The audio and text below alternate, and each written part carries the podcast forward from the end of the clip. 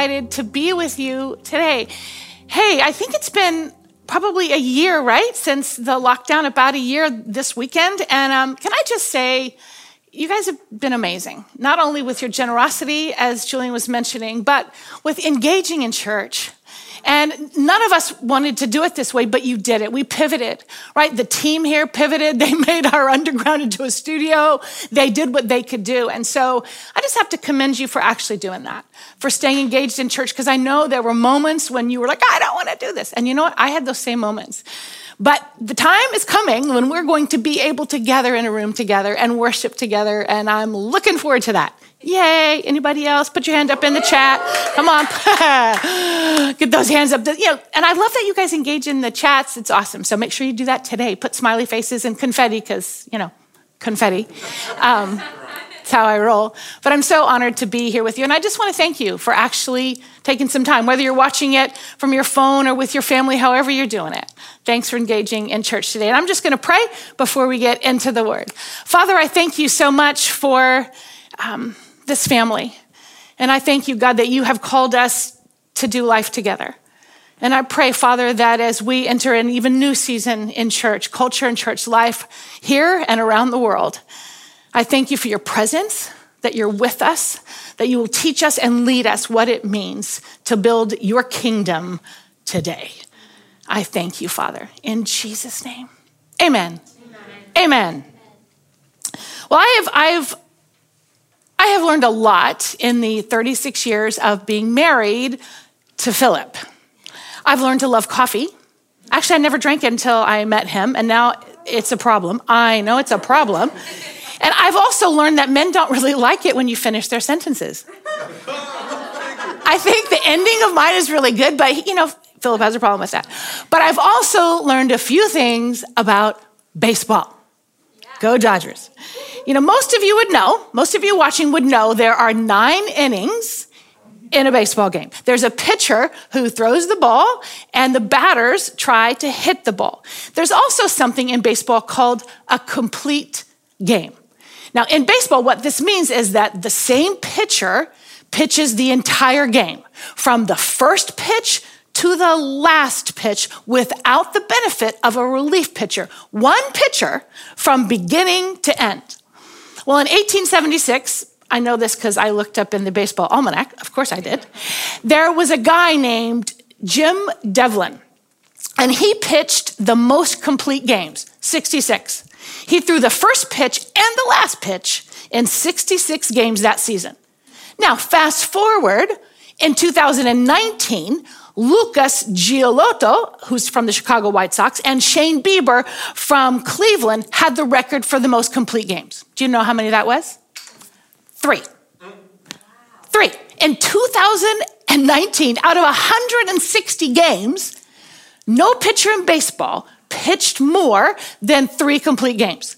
140 years ago, when the team manager gave the ball to the pitcher, the expectation was you start the game and you're going to finish it. They were expected to finish it. And now, today, we pay pitchers bazillions of dollars, but we don't expect any of them to finish a game. And now, if the pitcher starts to do badly, we just call in the relief pitcher. Now, I started thinking, there are probably some areas in life where having a reliever would make things easier. Right? In marriage, you're having a hard day. So the wife says, hmm, I'm gonna call in the relief husband because you're driving me crazy, right? Or your children are being like especially challenging. And come on, in quarantine, was it not really challenging? Right? And so you you know, I'm gonna go to the bullpen and call in the relief parents because I'm leaving. Right? And then being a Christian. Sometimes being a Christian can be hard. So you go, I'm gonna call in the relief Christian because I wanna take a break. But you know, in reality, in reality, life, and certainly life as a Christ follower, doesn't actually work that way. It's not about starting, it's about finishing. Let's take a look at this verse. In Philippians 1 6, the Apostle Paul is writing this. He says, I am convinced and confident of this very thing, that he who began a good work in you will continue to perfect and complete it until the day of Christ Jesus, the time of his return. So, what this says to me is that God not only throws out the first pitch in your life, He's the finisher. Now, the first thought in this verse is really the important one because, see, Paul doesn't say, I'm convinced that you started a good work in you, and so you'll be faithful to complete it because you didn't start anything. God did. He's the one who created the world with the word, with he delivered Israel from Egypt, Esther from genocide. He's the one who parted the Red Sea. He's the one who opened blind eyes and healed the lepers and made the lame walk. He's the one who calmed the stormy sea and raised the dead. He keeps his promises. And you know what? He came to earth for you and for me. He spared nothing in his search for you. Amen. For you. He sent his son, his Holy Spirit, and his angels after you. You don't belong to him today because of chance or an accident or some random stroke of fate. You are his because he did not give up his search until he found you. And we can rest actually knowing that. See, and God, that verse tells us God is at work. He's at work in you. You didn't start yourself. You didn't make your body. You didn't design your genetic structure. You didn't create your gifts. You didn't convict yourself of sin. You didn't draw yourself to God. He drew you to himself.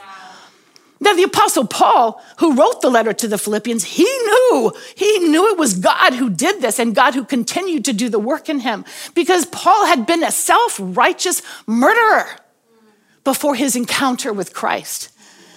Now, the work that God did in him was something called sanctification. And that's a church word, right? Everybody turn to whoever you're standing next to and say, sanctification. now, there are two kinds of sanctification. First, sanctification simply means set apart for God and His purpose. And that happens in an instant. When we call on the name of Jesus, when we put our faith in Jesus, that happens in an instant. We're forgiven and now we're set apart for a very different purpose. And second, sanctification is a progressive process of growing in my spiritual maturity. It's shaping my desires and affections, and that's entirely dependent on the Holy Spirit. Okay, let's look another verse in Philippians, Philippians 2, verse 12 and 13.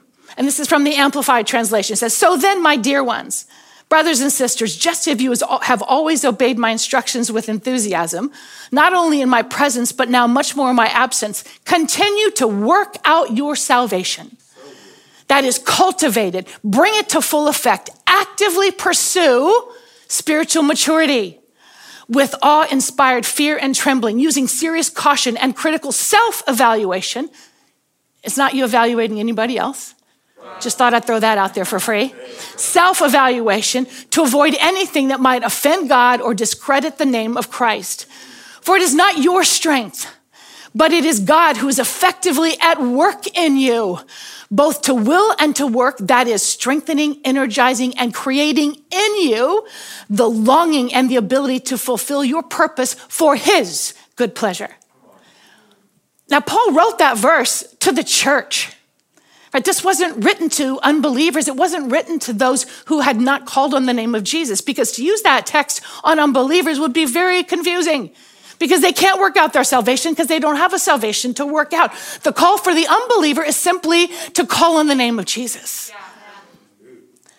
1 Thessalonians 5, Paul wrote this Now may the God of peace himself sanctify you through and through. That is, separate you from profane and vulgar things, make you poor, pure and whole and undamaged, consecrated to him, set apart for his purpose. And may your spirit and soul and body be kept complete and be found blameless at the coming of our Lord Jesus. Okay, so I've read some big verses here. And the question is, do do we work or does God work to bring about our sanctification? Yes. The answer to that question is yes. We work and God works. See, because without God's work of grace, our efforts would be entirely futile. But God calls us to cooperate with Him. Therefore, we work toward the same goal of conforming to the image of Christ. It's a partnership between me and the Spirit of God. So in that verse 12, he says, work out your own salvation. And man, I have found that to be a mouthful, right? That's a very challenging task because, I mean, it just takes so much energy and attention. But what does it mean to work out your own salvation?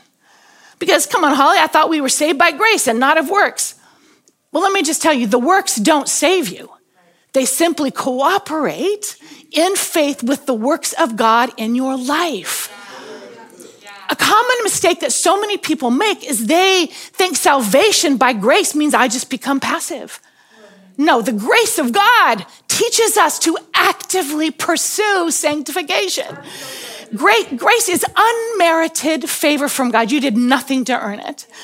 But it is not a stale, abstract thing. It is active and powerful and alive. It is the divine influence of the Holy Spirit in our soul. So in Philippians 2:13 when it says God is working in you, he's working in you. That's talking about the active influence of grace. Grace empowers our willing and our doing. One time, in, when Paul was writing to the church in Corinth in 1 Corinthians, he said, His grace toward me was not in vain. I mean, it was given to him to do something. There's another church word justification. And it's hard to talk about sanctification without at least mentioning justification. And justification is what Jesus did for us in a moment. We were forgiven, cleansed. It's a done deal. Justification is instant, it's immediate. But it's after that moment that the process of sanctification begins.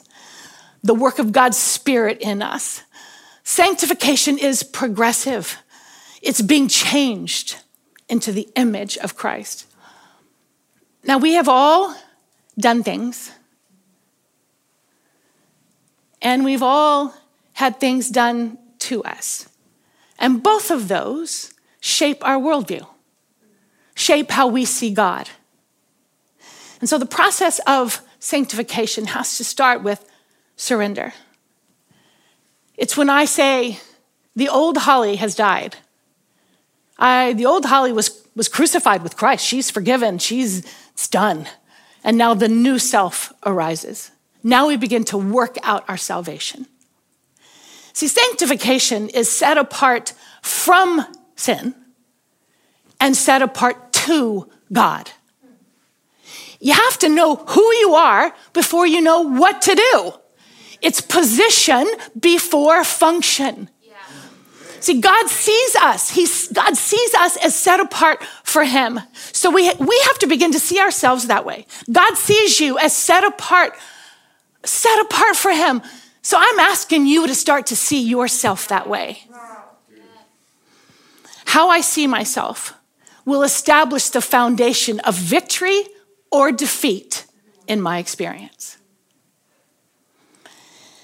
Sanctification is the process of breaking the power of sin over me. And in Second Corinthians, Paul also wrote this. He says, We walk by faith. We walk, what that means is, we walk by what God says. Yeah. We walk by what God says, not by what we feel, not by what our culture tells us, but we walk by what God says. And what God says is surrender to me. John 17, Jesus prayed this or said this. He said, when he's praying to God, he says, sanctify them, talking about you and me, sanctify them in the truth. Set them apart for your purposes. Make them holy. Your word is truth. So Jesus is praying for you and me that we would be sanctified. Understand that we have been set apart to live this magnificent purpose of building his kingdom. So let me just paint a picture of what that looks like, perhaps in a practical way. Okay, so I have up here a door, and I'm just gonna walk through this side. Hi. Okay. So let's say right here, Right here is the position and the, uh, the place of someone who doesn't know God. Right? Let's call her Sally. Right? Sally is a little bit of a mess, maybe. She was abused by people who should have loved her, should have cared for her. So she's wounded in her soul. broken in her soul, hurting in her soul. And so, because of that, there are some behaviors that come.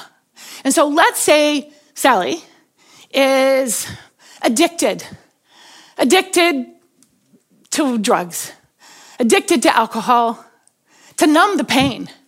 And then let's say she weighs, she's also addicted to food, so maybe she weighs 700 pounds, and, and then she's kind of confused about sex, and so she just sleeps with any person, any, any man that she can find. She's just sleeping with him. She has no boundaries there. And she's angry, and she's bitter, she's hateful, she cusses a lot. she's a mess, hurting. And you know what? Some brave person invites her into their world, maybe takes her for coffee, and introduces her to the one who can cleanse her, to the one who can forgive her. So here's Sally, all the stuff that's on her life, right? The the, the, the sexual this you know brokenness the addictions right the pain the, the bad words all the stuff that's her and then someone introduces her to Jesus. And in a moment, she steps through this door. Now, she is a cleansed, forgiven person. But did you notice this stuff didn't just go away? Now, here's the thing God loves Sally right here. He doesn't love her anymore right here. He loves her the same the same. But now for her begins the process called working out your salvation. Now begins the process of sanctification. She's got all of this stuff on it. And sometimes this process, sometimes this process involves maybe letting go of some things, right? So Hebrews 12 says this Therefore, since we are surrounded by so great a cloud of witnesses, let us also lay aside every weight and sin which clings so closely, and let us run with endurance the race that is set before us. Now, I don't know about you. I don't know what you stepped through the door with, but I know something mm-hmm. because none of us were perfect, right? We all stepped through the door with something. And so when you when you begin this process, this is just my opinion but I think perhaps what God begins to deal with first is maybe what will kill you. Because I think God wants us to live to fulfill his plan for our life. And so maybe he begins to talk to us about what's going to kill us. And I don't know, in our society today, perhaps it's a toss up what'll kill you. But let's just say he begins to talk to Sally about the drugs. Now, how does he do that? Does he send skywriting? I don't think so. But maybe she's this she starts to read her Bible and she learns some things about who she is. And then maybe she goes to church and, and she meets somebody and they talk about getting free from addiction. And wow, she'd never thought that that was a problem. And but maybe she starts to realize maybe it is and maybe she needs help. And so she begins to take the step and now she's stepping through another door. Right? So she steps through another door and that's gone. Right? So if we could have had a series of doors up here, you're getting the idea. So every part of this process is every time you're stepping through another door. Right? And maybe now she it's the food because she's Uh, unhealthy. She's severely overweight and it's unhealthy and, and and she knows it's a problem. She knows that's how she medicates herself. And so she's like starting to meet people. Maybe she hears somebody else who, who navigated this journey and she goes, okay, I'm not going to look to food to be my savior. I, am going to, I'm going to trust that God is can lead me here. And so maybe that maybe the food steps off and now she steps through another door. Right? And so that's that's the process. And then maybe God begins to talk to her just about you know her sexual life. Right? And then that this she's having a hard time with. She's like, what is this? Like a nun thing I need to be? What the heck's going on here? Right? But then she so she goes and, and to church and they never, they've never said anything before about it, but this day they do. And so she starts processing it. And then she realizes that most of the men she'd been with hadn't really loved her anyway. And so maybe God's way is better. And because she's wondering if she's just got a disease that maybe an STD. She's just processing all this. And so she's learning and hearing and she's wrestling through this door, honestly. And she, she knows what she's come from, but she's kind of wrestling with this door. She goes, Oh my gosh. And the battle, honestly, the battle is in the door frames, right? Because you see what's ahead of you. But the battle's in the door frame. So she's like, ah. And so then maybe, yeah, okay, that one falls off. And now she's through another one. And then maybe, here's the thing it's not always the big external things, right? And so maybe now she's having to acknowledge that she lies. And, she's, and she starts reading the Bible and learning about what truth really means and the power of our words. And so she gets a little confronted about that. So then she goes, okay, I'm, I'm going to be a truth teller. So she steps through that door and, you know, drops that one off. And then maybe you know, it's just gossip. Let me just tell you, in the Bible, gossip and sexual immorality in the same sentence, right? So they both have a weight to them. And so then maybe now she's really convicted because she realizes she just talks bad about people. To make herself feel better, she's just talking bad about people. And, and so she's making this journey. Do I get through this? Oh, and so, but she, but man, it's so fun to gossip because then it makes me feel like I'm on the inside circle, right? And, and so, but she's wrestling with this. And, and, and so, okay, so then, Oh, but that one, I don't know that was a good one. Right? This is the wrestle. Do we trust God with it or not? And then let me just say, this is not an overnight process here. Sanctification is a lifetime. A lifetime. And then she just has to deal with perhaps the unhealthy relationships in her life, so she's, you know, dropping those off.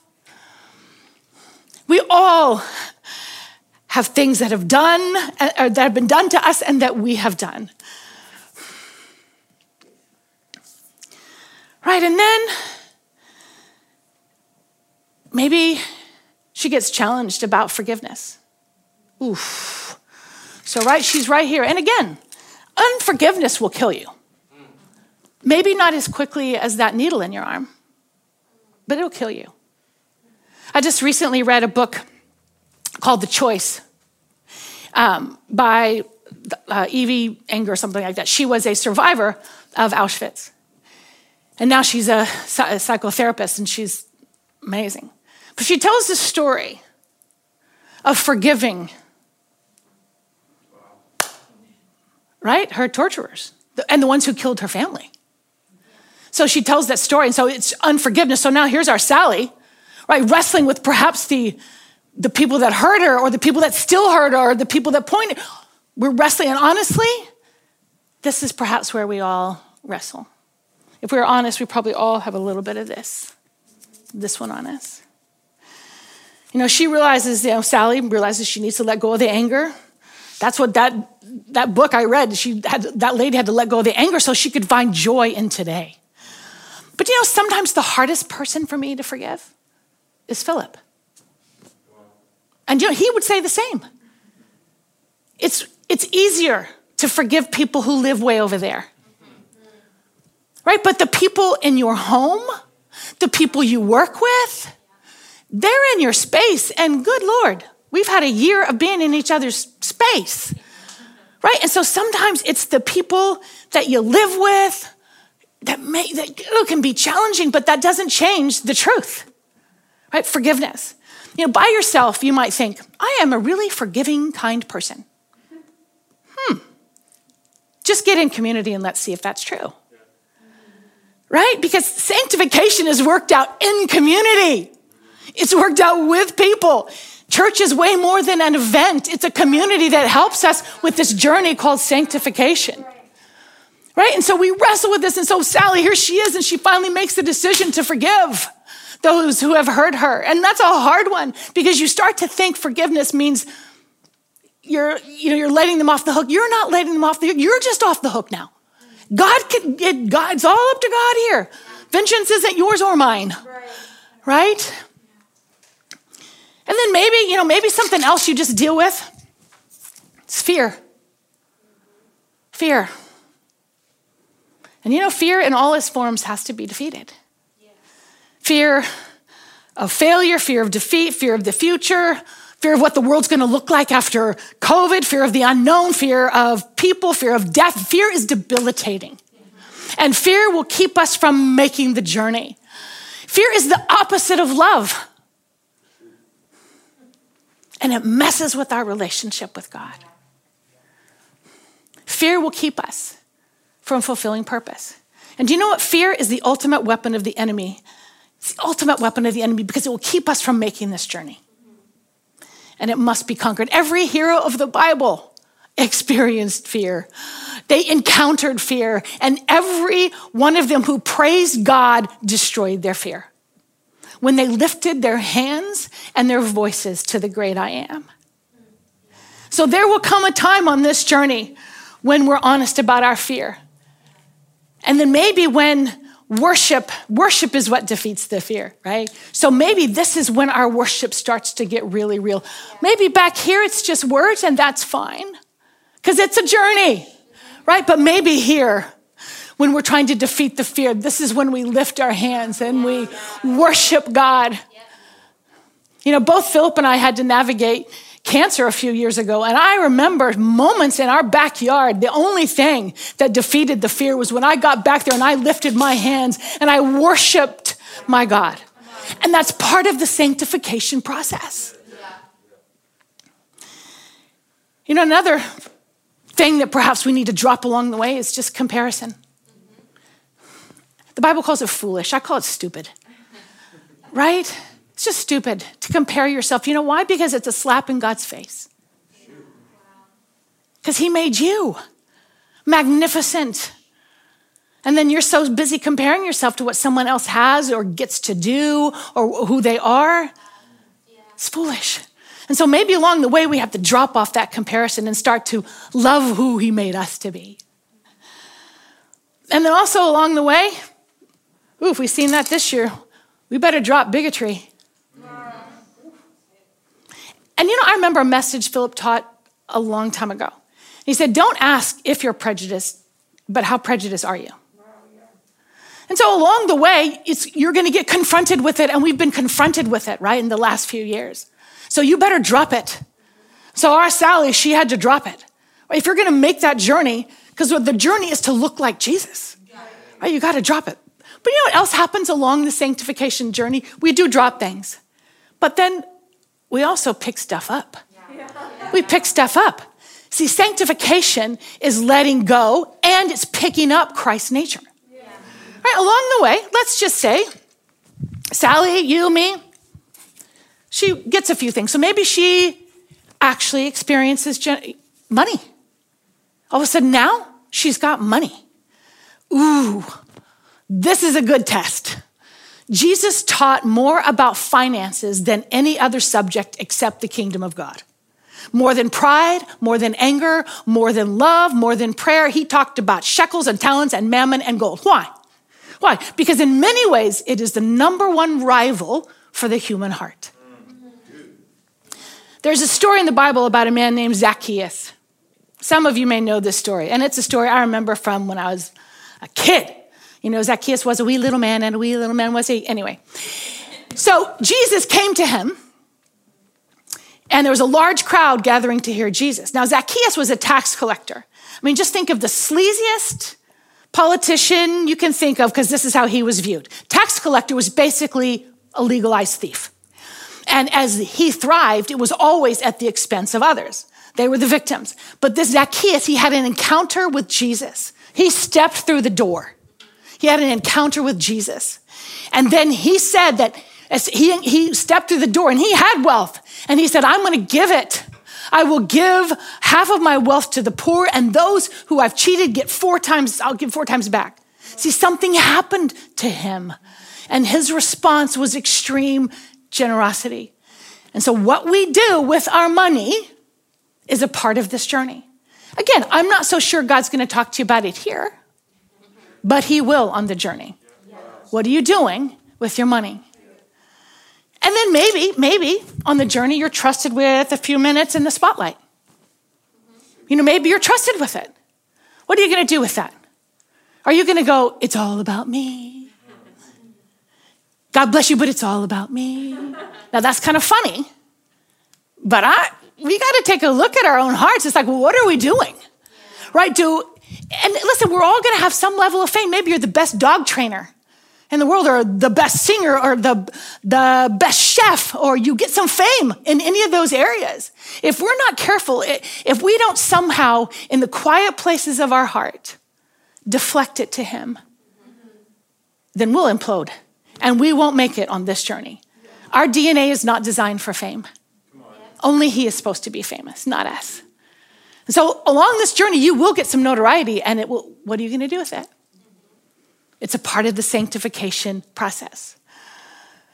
And then, you know, along the way, maybe you get you get married, maybe Sally gets married and has kids and let me tell you, there's nothing that reveals selfishness more than marriage and kids. right? Because when you're single, you think, I'm good. I'm good. I got this. And then you get married, and you go, wait, wait, we have to talk about this? We have to come to an agreement about what we're going to do, where we're going to go. And then you finally get it sorted with the husband, and then you have kids, and you're like, whoa, whoa, whoa, whoa, I got to get up again? Right? And I just think it's all a part of the sanctification process of getting rid of the selfishness in our lives. And then, you know, along the process, you're going to meet people. You're going to meet people, friends to fight for, friends who are struggling, friends who are hurting. And for a moment, you have to take your eyes off yourself, right? And help someone else. And then along the way, God's going to talk to you, and because He's talked to me about the words of our mouth, right? Again, He's not going to deal with Sally when she's right here, but He will deal with her about the words of her mouth. Do you tell the truth? The real truth. I mean, is your word, like if you give someone your word, is it worth anything? Because that's what He's going to deal with. Are you honest? You know, on this sanctification journey, which is, it is a lifelong journey. You'll go through some hard times, some devastating times, some really painful times. We'll have to, we'll have to deal with loss. Many of us, perhaps these last few years, we've had to deal with loss. Can you trust God then? Can you stay on the journey then? And you know, sometimes on this journey, we're actually trusted, we're trusted with a battle, right? We're on our journey and we're trusted with a battle. We're trusted with his word to fight the battles. And again, I think back here it's very different, but there will come some battles down here that maybe we're trusted with loss. We're trusted with grief. We're trusted uh, just with relationships that everything gets tested. Yeah. What do you do? Yeah. What do you do? Do you let the Spirit of God come alive in you and help you fight? Do you use His word to fight the battles or do you just sit down? I've done both. Honest. I've done both. There have been plenty of times when you just get through a door and you go, Whoa, I'm done. All done. All done with this door. And you know what? I think sometimes that's okay. See, I think when you step through a door, I think God gives you a moment to go, Whoa, I did it. Right? And you get through another one, yes. But then it won't be long before he starts talking to us about the next thing because it's a journey. And I hope, I hope I, you know, my words that God somehow by his grace, that my words can inspire you and help you. But do you know what? These days, the days that we're trusted with now, you need to know how to lift your own sword. Yeah. I'm going to encourage you and I'm going to teach the word, but you need to know how to lift his sword. If we're going to make it through the days and the time in history that we're trusted with so that we can finish this journey. And then, you know, along this journey, you're going to be betrayed. Oof. How do you handle that? How do you handle that? Do you post unkind things? Do you just cancel them? Okay, this cancel culture, it's not a God thing. No, no. We're on a sanctification journey. We're on a journey to look like Jesus. He tells us to love our enemies. Love those who speak unkind of us. Again, he might not talk to it that about here, talk to us about that here, but he will down here. At door number 82, he's talking to you about that. Back to Philippians 1 6. I am convinced and confident of this very thing, that he who began the good work in you will perfect it and complete it until the day of Christ Jesus. You can work because he's working. We're not robots. He doesn't force sanctification on us. He reveals his love to us. You can overcome that habit because God is working on your behalf. You can control your tongue because God is working both to will and to do good for his pleasure. Now, you know, for most of us, there would be a few habits, a few sins that we contend with over a long period of time, that we wrestle with. Maybe we beat it back. Maybe we get through that door. But then all of a sudden we find ourselves wrestling with that again. Even in his letter to the Romans, the Apostle Paul wrote of his own journey. He, des- he describes being justified by faith right out, the, you know, before he walked in the door, dead to sin, alive in Christ. And then he writes this in Romans 7. He says, I don't understand what I do. For what I want to do, I don't do. But what I hate, I do. So let me tell you, you're not alone. If you've ever felt that on this journey of being made to look like Christ, you're not alone. So don't opt out of the faith journey. Don't opt out of the sanctification journey just because you struggle. And yeah, you know what? The struggle is real. It's real. It is a lifelong process to become like Jesus. Don't quit in the middle of the process. Proverbs 24, 16 says, A righteous man, a righteous person falls seven times, but they get up. You just keep getting up and keep walking through the next door. God is not in a hurry. He's not. We are. He's not. He started the work in us. The countdown has begun. He started the work and he continues it. The moment, the moment you became a child of God, you became a work in progress. And there is no question as to how it will turn out. He already knows. He began a work in you and there is a purpose. He's working in us to ultimately have his character, which is why we can't be in a hurry. You're making progress. People might look at you and see a mess, but God does not. God doesn't see you at the place you are now. He sees you at the place he's destined you to be. God called Jeremiah a prophet when Jeremiah was a baby and could hardly talk a child. In fact, when God told Jeremiah he was a prophet, Jeremiah responded like, I think you missed it, God. Jeremiah 1, he said, The word of the Lord came to me saying, Before I formed you in the womb, I knew you. Before you were born, I set you apart, began the sanctification journey. I appointed you as a prophet to the nations. And then he says this Alas, sovereign Lord, I don't know how to speak. I'm too young. Well, how come God said one thing, but Jeremiah said another? Well, because God was looking at Jeremiah's future and Jeremiah was looking at his present. God saw where Jeremiah was going, and Jeremiah could only see where he was. God saw what Jeremiah was going to become, and Jeremiah could only see what he was doing at the time. See, God doesn't just see you where you are now, He sees you as you're about to become. He doesn't see you at the place you are now, He sees you where He's purposed you to go. You're like a seed. See, a seed doesn't look anything like the fruit it's going to produce and the tree that will come from that fruit. A seed looks nothing like that. So God began this good work, and it is a good work that started. He's molding in you. He's molding you, challenging you, forming you. You know, just, just like Sally, when I said yes to God, I gave up my rights. I died to myself. And I told God, you have control of my everything. And if that's true, then I have to let him continue to chisel and work in me. Sometimes convict me, sometimes discipline me, but always loving me, always, and always using me how he sees fit.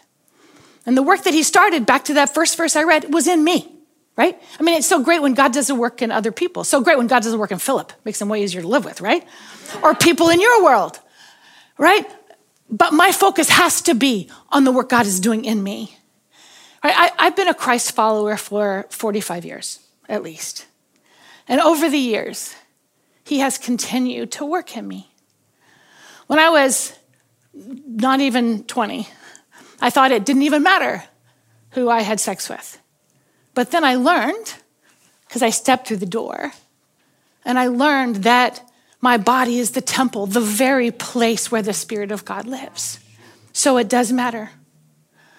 And then in my early 30s, if someone hurt my feelings, I would attack right back and then not speak to them for days. I could carry that for days.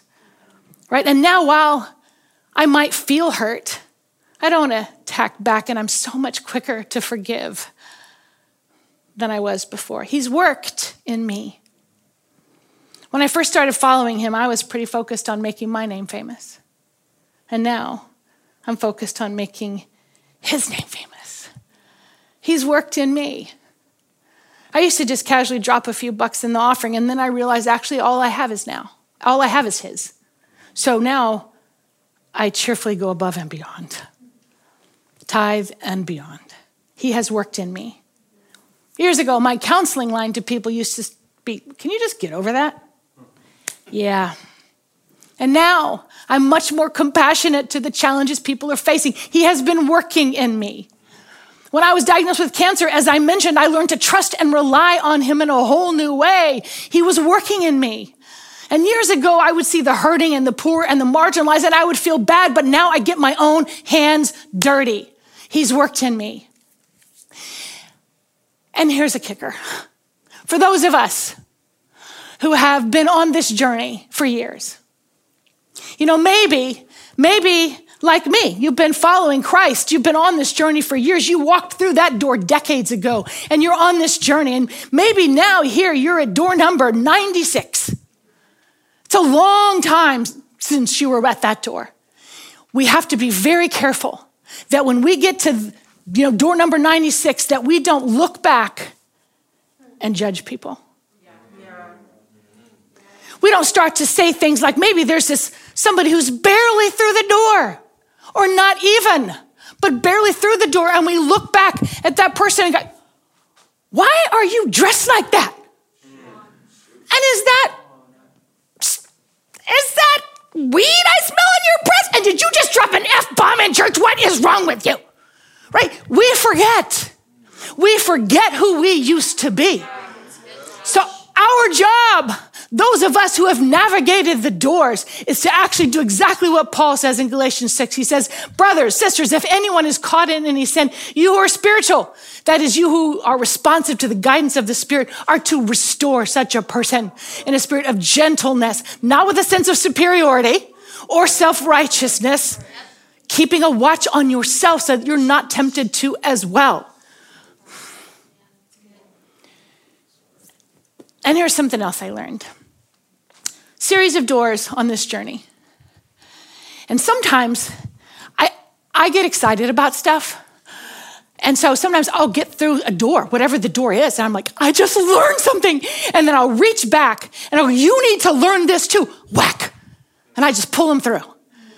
And if when you start trying to pull people through the doors, all they're gonna do is hit the door frames. Boom, boom, boom, boom, boom, boom, boom because it has to be the Spirit of God leading people. Your job is to demonstrate what Christ looks like and let the Holy Spirit lead people. You can't pull them through the doors no matter how exciting it is. You just live your life in such a way that they actually go, wow, there's such a change in you. What is that? That's that journey.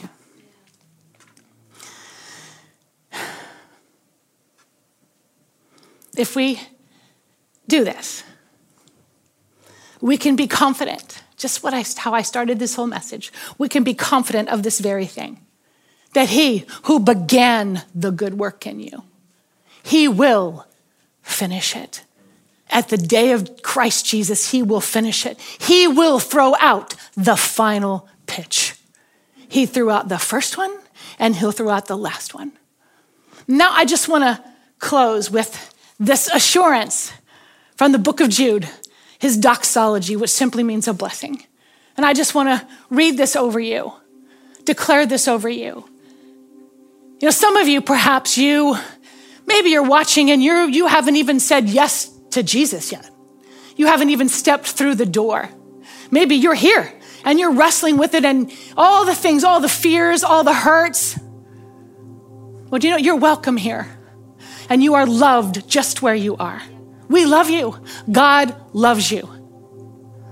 But we want to encourage you to make that first step and receive the forgiveness and the peace that passes all understanding. Make that step. And then there are those of you who've been walking with Christ for a while. But maybe you still have a bunch of things stuck to you. It's time to actually let the Spirit of God lead you. What is He talking to you about? Because this relationship is alive. Jude, verse 24. Now to Him, now to Him who is able to keep you from stumbling and to present you faultless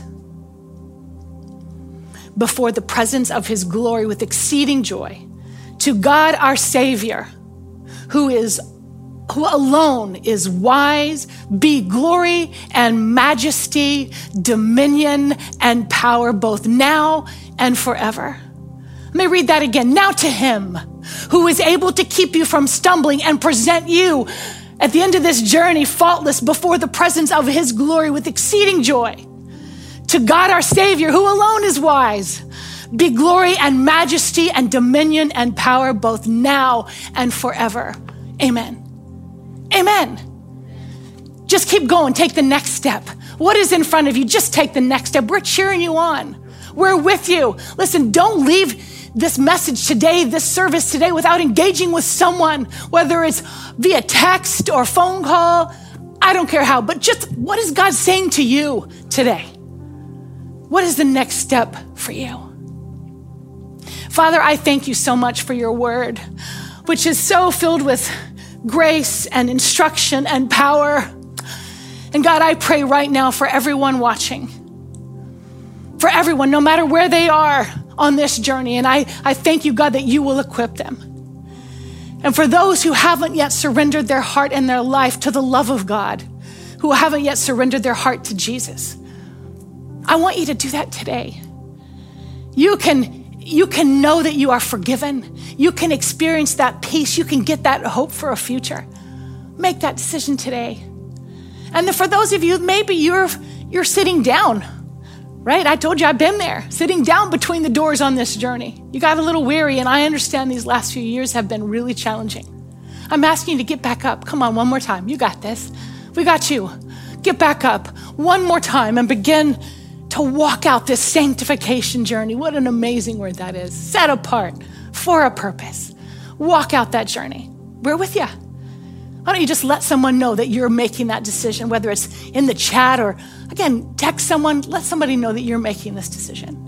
I thank you, Father, for your presence, your healing, your wholeness, your courage for each one of us. And I thank you that together we're going to cross the finish line and hear, well done, together in Jesus' name. Amen. Amen. I love you, family, and I can't wait to see your faces.